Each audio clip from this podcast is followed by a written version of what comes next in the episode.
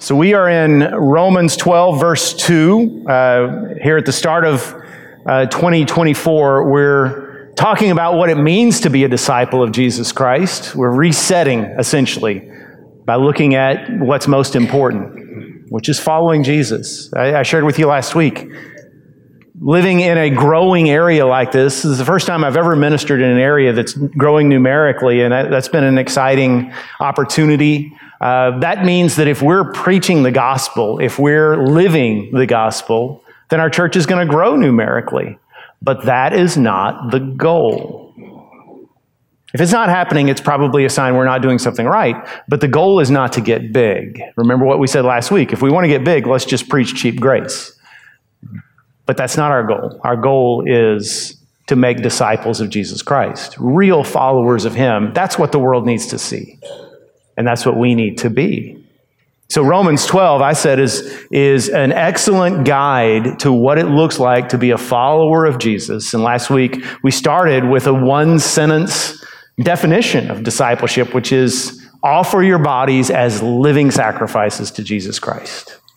To, to lay down yourself, to lay down your life at the altar and say, My life is your, yours, Lord. Whatever you say, whatever you do, whatever you, wherever you send me, I will go. But I am at your command. And that's what it means to be a disciple. And that's not something you just decide one day and then it's true the rest of your life. It is a call you have to continually renew. And I told you the rest of chapter 12 fleshes that out and shows you what it takes to live that way. So uh, I want to begin this way. In, in, the movie Braveheart, there's a scene early in the movie, uh, and by the way, if you haven't seen it, it takes place in Scotland in the in the Middle Ages, and they're under the, the thumb of a cruel English king. Uh, this little boy, William Wallace, has just had his father and brother murdered by the English. Uh, his uncle Argyle comes down from the highlands to take possession of him and to raise him up for the rest of his childhood. Uncle Argyle stands there, long beard, one eye, uh, just kind of a scary looking guy. Uh, and they're listening to these, these uh, men blow bagpipes in the darkness as they're, they're playing songs of mourning for those who have died. And, and little William looks over at his uncle and he sees this big claymore hanging from his belt. And the uncle sees him staring at that sword and he pulls it out and he hands it to him. And the little boy holds it for just a few seconds and then he takes it back. And he bends over and he taps him on the forehead and he says, First, you need to learn to use this, and then I'll teach you to use this. And I think about that when I read this passage. This is another verse, Romans 12 2, that I think every Christian should have memorized because it's so foundational to what it means to be a Christian. Paul writes, Do not be conformed to this world, but be transformed by the renewing of your mind. That by testing you may discern what is the will of God, what is good and acceptable and perfect.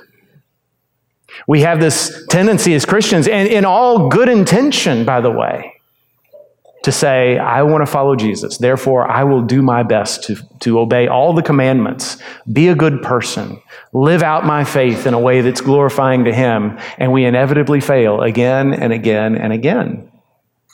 And then we get discouraged.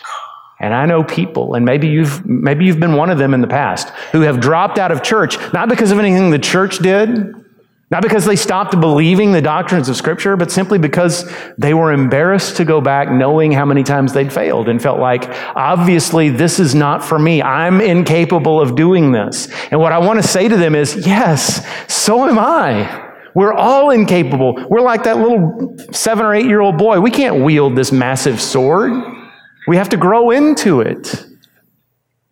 And it starts by using this it starts by changing the way we think. It starts by renewing our minds. So, what does that entail? What do we have to do as Christians? Believe it or not, this is a two point sermon. Did you know that was legal in Baptist churches? only have two points. You know, sometimes I don't have any points. I preach pointless sermons sometimes, and you may have noticed. But um, two points. But but I'm going to have to be really direct. So gird up your loins, toughen your skin, whatever it takes. Uh, if you get mad at me, then you know the Lord will forgive you, and I will too. But uh, two things: in order to really renew our minds and grow in Christ, we have to admit the ways we're being influenced, and we have to change the voice we listen to. All right, there's your two points. So let's talk about the first: admit the ways you're being influenced. So when Paul writes. Uh, do not, do not be conformed to this world. It's interesting because the Bible talks about the world all the time. I've shared this with you before, and it depends on the, the way it's used. Sometimes it's a positive sense, for God so loved the world, he gave his only son. Other times it's a negative sense. Do not be a friend of the world. Anyone who's a friend of the world can, is an enemy of God. But in this case, the word in Greek, because Paul wrote in Greek, the word in Greek that Paul uses is not the same Greek word that he uses normally. Instead, this is a word that literally means age. Do not be conformed to this present age. What it's acknowledging is every age, every era of history has a different set of values. I mean, even we, we're more aware of that than any uh, culture, I think, because we, we pay attention to generations, right? Many of you are baby boomers. You're part of that generation. And you look at people like me, I'm in Generation X, and especially my kids who are millennials or Gen Z, and you go, man, their values are completely different than mine. So, what Paul is saying is don't conform to the values of your generation, of your age. Instead, be conformed, be transformed by the renewing of your mind. I want to point out two other passages where that term is used in the New Testament. The first one is 2 Corinthians 4, verse 4, where it says, The God of this age has blinded the minds of the unbelievers to keep them from seeing the light of the gospel of the glory of Christ. Remember, Paul is writing in a Roman context. Rome ruled everything. It's sort of like today, American culture is exported around the world and you go to Egypt or you go to Singapore or you go to Chile and you'll see American movies and American products and you'll see the golden arches of McDonald's. And that was the way it was with Rome, with Greek and Roman culture. It was everywhere. Corinth, especially, Corinth was a Greek city. I, I tell people that in many ways, Corinth was like the Las Vegas of its day if Las Vegas was considered a holy city and the things that are done there were considered as holy actions, that was Corinth. So you can imagine what it was like to be uh, planting a church in a city like that. Paul writes to the Corinthians and he says, listen, there are values in your age that people just believe, and you believe them too, Corinthians. Even though you're Christians, you believe them too because that's the, that's the world you live in. It's, it's the values you live in. It's like how a fish doesn't notice the water it's swimming in. A trout doesn't notice that it's swimming in fresh water, and a, shark doesn't notice it's swimming in salt water until you put them in the opposite kind of water. And then they go, hey, what's up? And, and these Corinthians, they just, the, these values that they imbibed, that they lived in, they were just the values they'd been taught. They didn't think there was anything right or wrong about it. That was just life. So some of the values that, that they grew up in were, for instance, polytheism.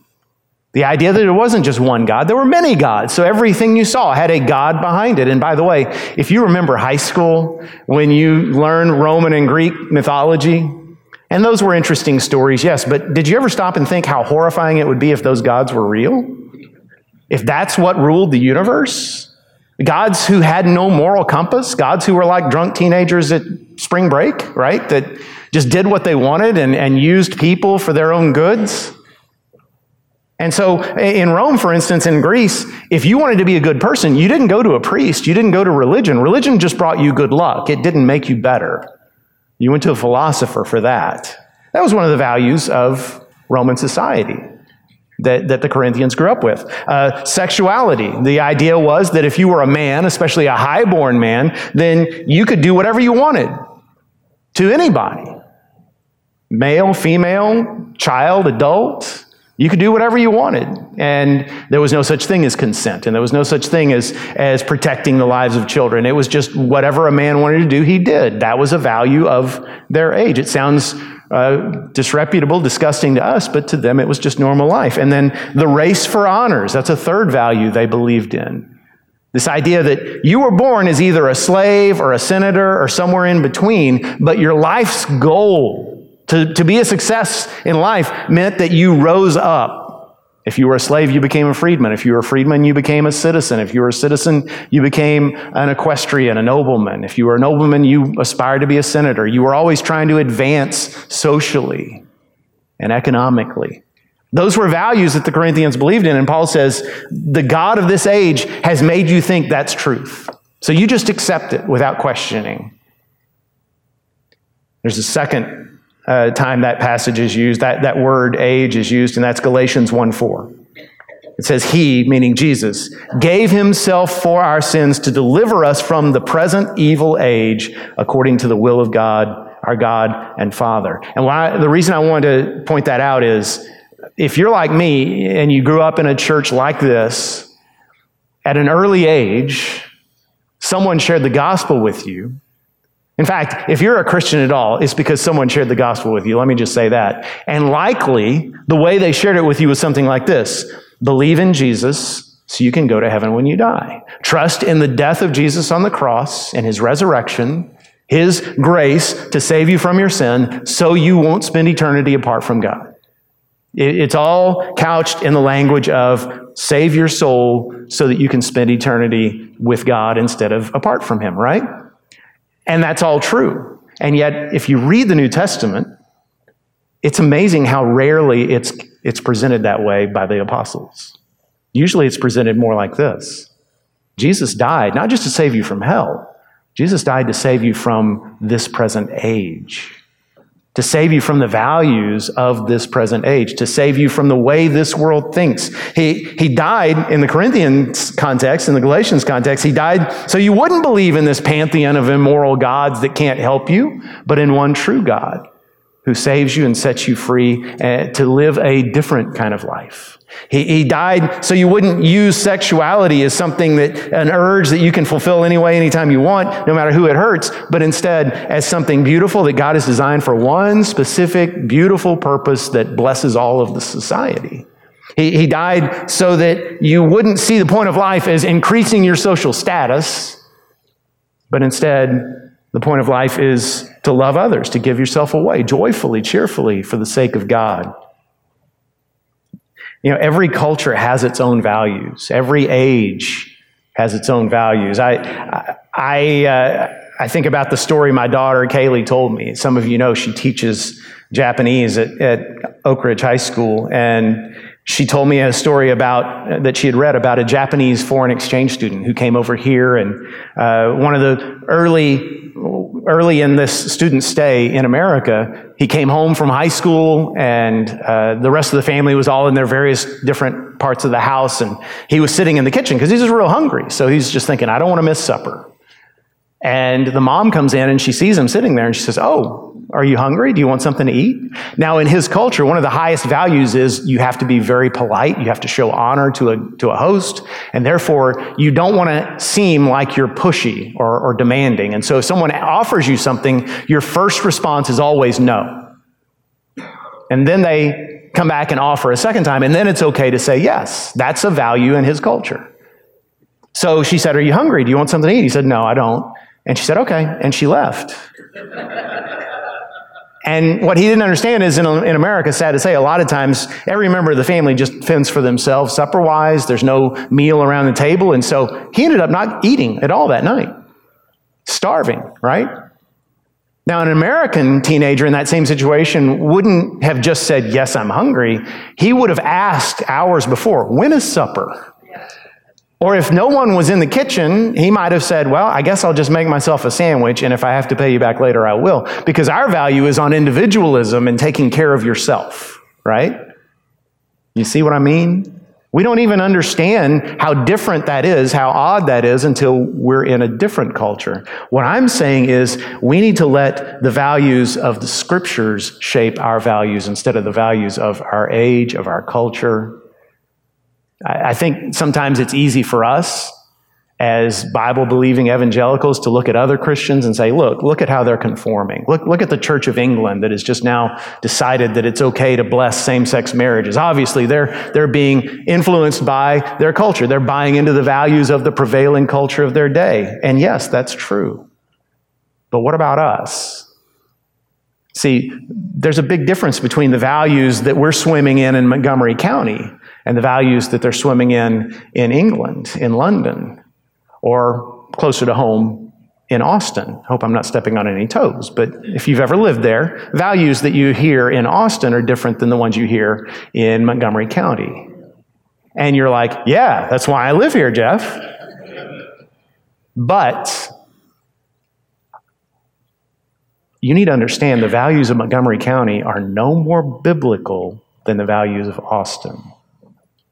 And while you might say, man, I wouldn't fit in in, in, a, in a dinner party made up of all the, the women's studies majors at UT Austin, you shouldn't really fit in in a dinner party of the, the local NRA in Montgomery County either.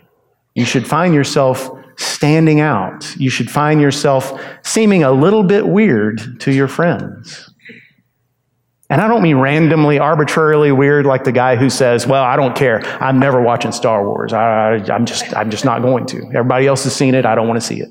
Or the guy who has the same haircut that he had in high school, even though he doesn't have enough hair to pull it off. Right?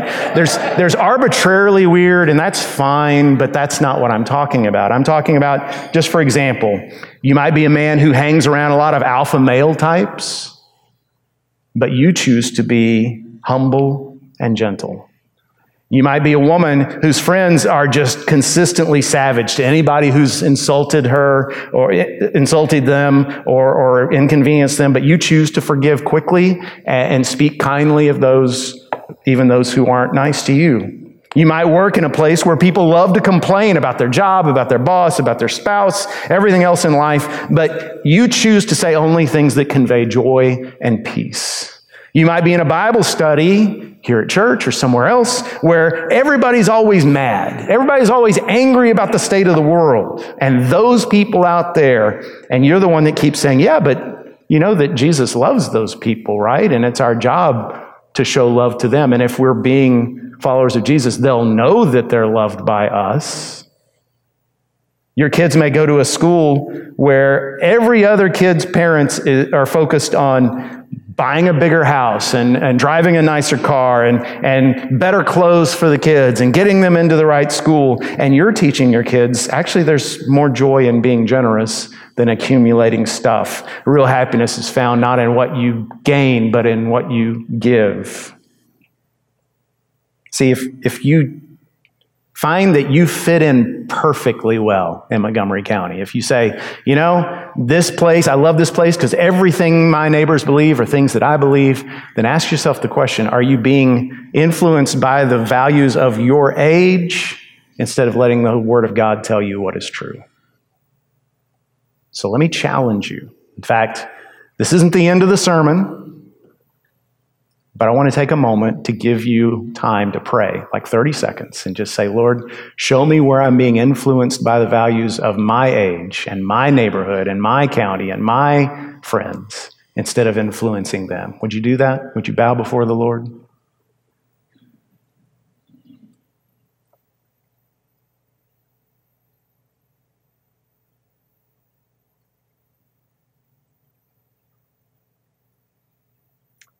Lord, please give us honesty in our hearts that we might see. Oh, Holy Spirit, show us where we're hearing and listening to the world instead of to you.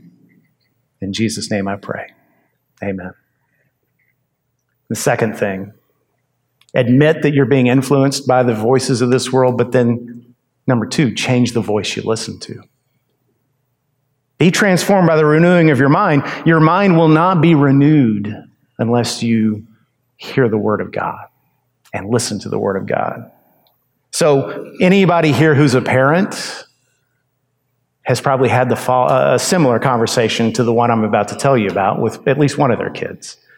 So, when Will was in kindergarten, one day I picked him up from school and uh, on the way home, it's a very short drive. We live very close to his elementary. And I could look into the rearview mirror and see his big blue eyes sitting right behind me and trying to talk to him about what'd you learn today. And all of a sudden he piped up and said, Hey, Dad, is bleep a bad word? now you can fill in that bleep with whatever you want, but it's probably the worst word you can think of. unless you've got a dirtier mind than mine. so, of course, after regaining control of the car, I said, uh, "Yeah, buddy, that's a that's a really bad word." And then before I could say anything else, he said, "So, like, I shouldn't say get the bleep out of the way." And I said, "No, you definitely should not." In fact, uh, Will, two things. Number one, I never want to hear you ever say that word again. And number two, we don't need to talk to mom about this, okay? you and I have dealt with this. She doesn't need to know that this was a question in your mind. Now, I'll give him full credit because I have never heard my son use that word again, thank God. But as soon as we walked in the house, he went right up to Carrie and said, Did you know bleep is a bad word? and of course, she says, Where did you hear that? And he says, Max. Max was a kid in his kindergarten class. Max had an older sister, right? So, uh, what did we do? We didn't take him out of the school. We didn't, we didn't just say, okay, you, you, can't be there around anybody who uses that language. We didn't, we didn't go take out Max either, as much as we might have wanted to. But uh, we said, listen, Will, don't listen to Max, listen to us.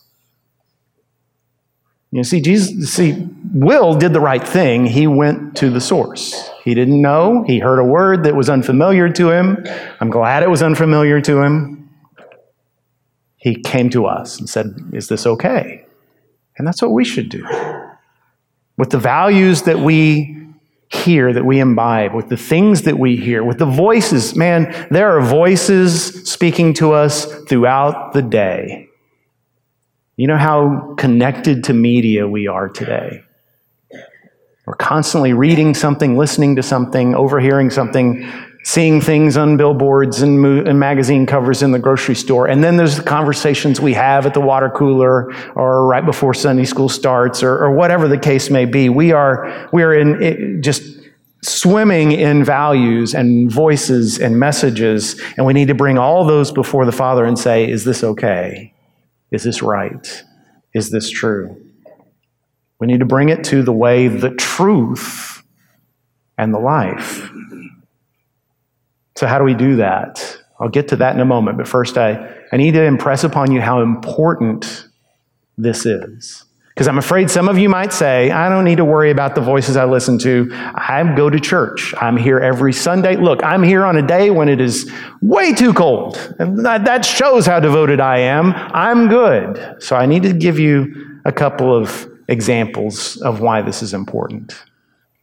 So I've been married uh, not as long as some of you, but it'll be 32 years in May. And I can stand here saying, I can stand here and honestly say that aside from my relationship with Jesus, that's been the most important relationship of my life. The biggest blessing in my life, other than Jesus, has been my marriage to Carrie. It has made a huge difference in me, brought me joy, and helped me become a better man.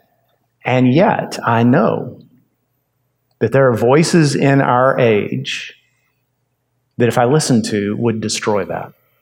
There are voices that say, yeah, but you know, you're not getting any younger and you should have more fun. There are voices that say, you know, you deserve a different kind of life. There are voices that would tell me, you know, she doesn't treat you what, the way you deserve.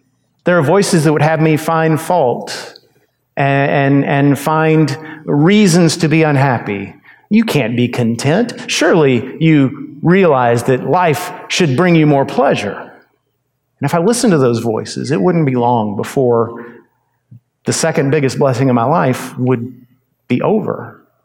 And that wouldn't just be a penalty to me and to Carrie.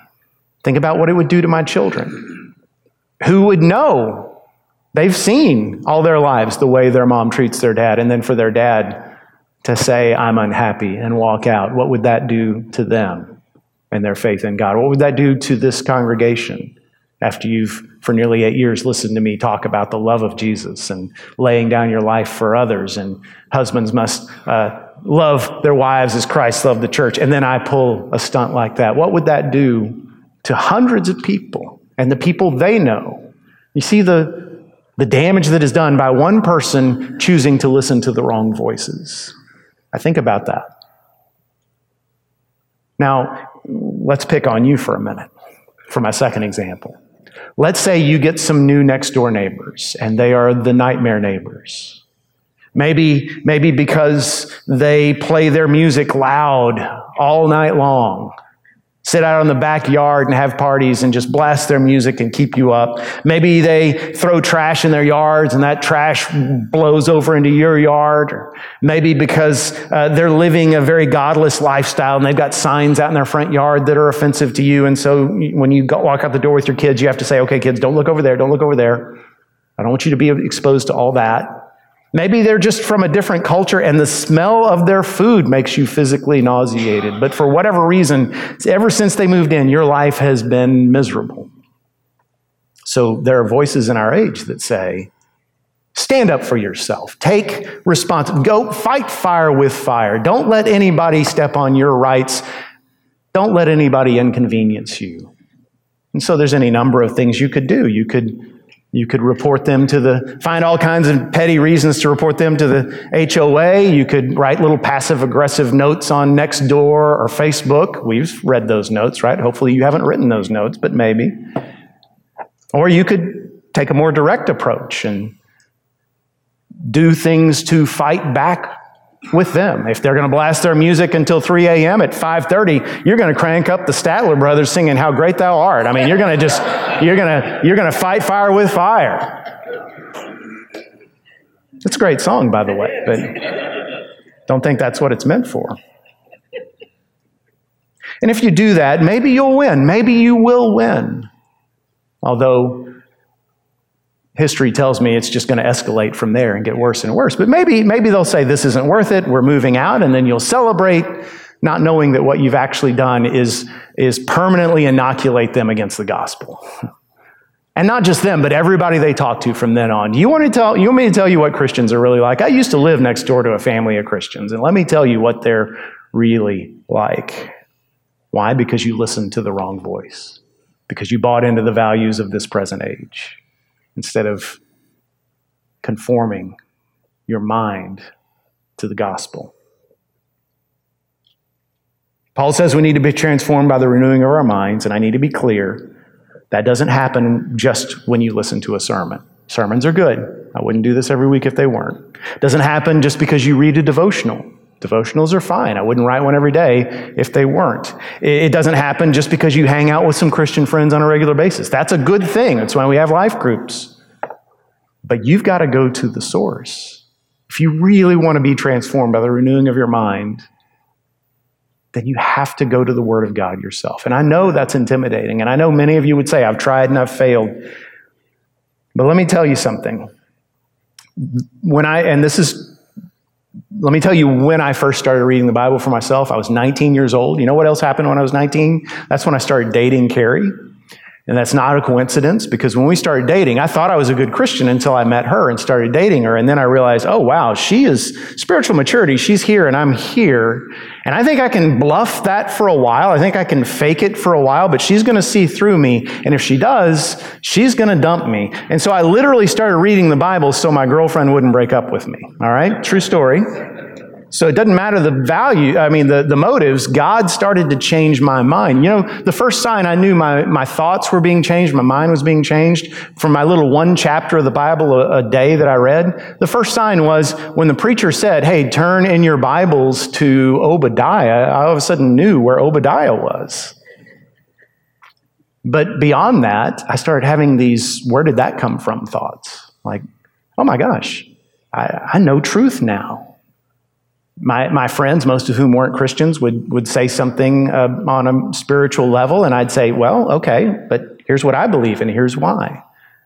I'd be making a decision or, or see some situation in life, and, and suddenly the words of Scripture would pop into my head. That's from one chapter a day. That's the difference it made to get the Word of God into my brain. And since then, I've learned that whenever I'm in a spiritual funk and I'm not growing and I'm, I, am i am stagnant in my relationship with God, if I just look at, okay, what am I doing to get the Word of God into my life? Well, then I need to do something more.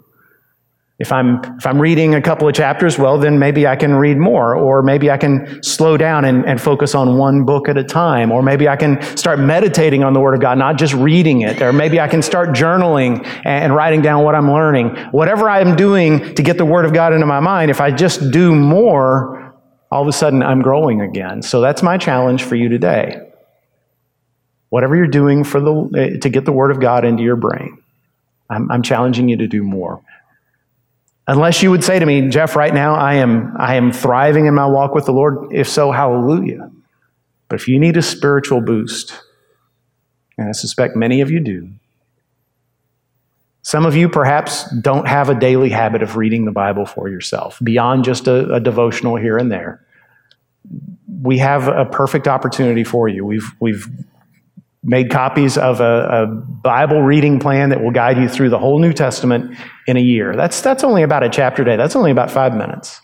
You can pick them up in the Welcome Center at the Welcome Desk on your way out or after Life group, I challenge you to do that. If you're already doing a chapter a day and you think, I've never read the whole Bible, it'd be a great time to, to start reading through the Bible for yourself. You can find uh, Through the Bible in a Year plans online. Or maybe you need to do something different, to, to write down the things you're learning or to meditate on God's Word. But whatever it is, get the Word of God into your mind. What are you going to do this year to be transformed by the renewing of your mind through studying God's Word. God has given us everything we could possibly need to live a triumphant life. But before we can do that, we need to learn to use this. Are you willing?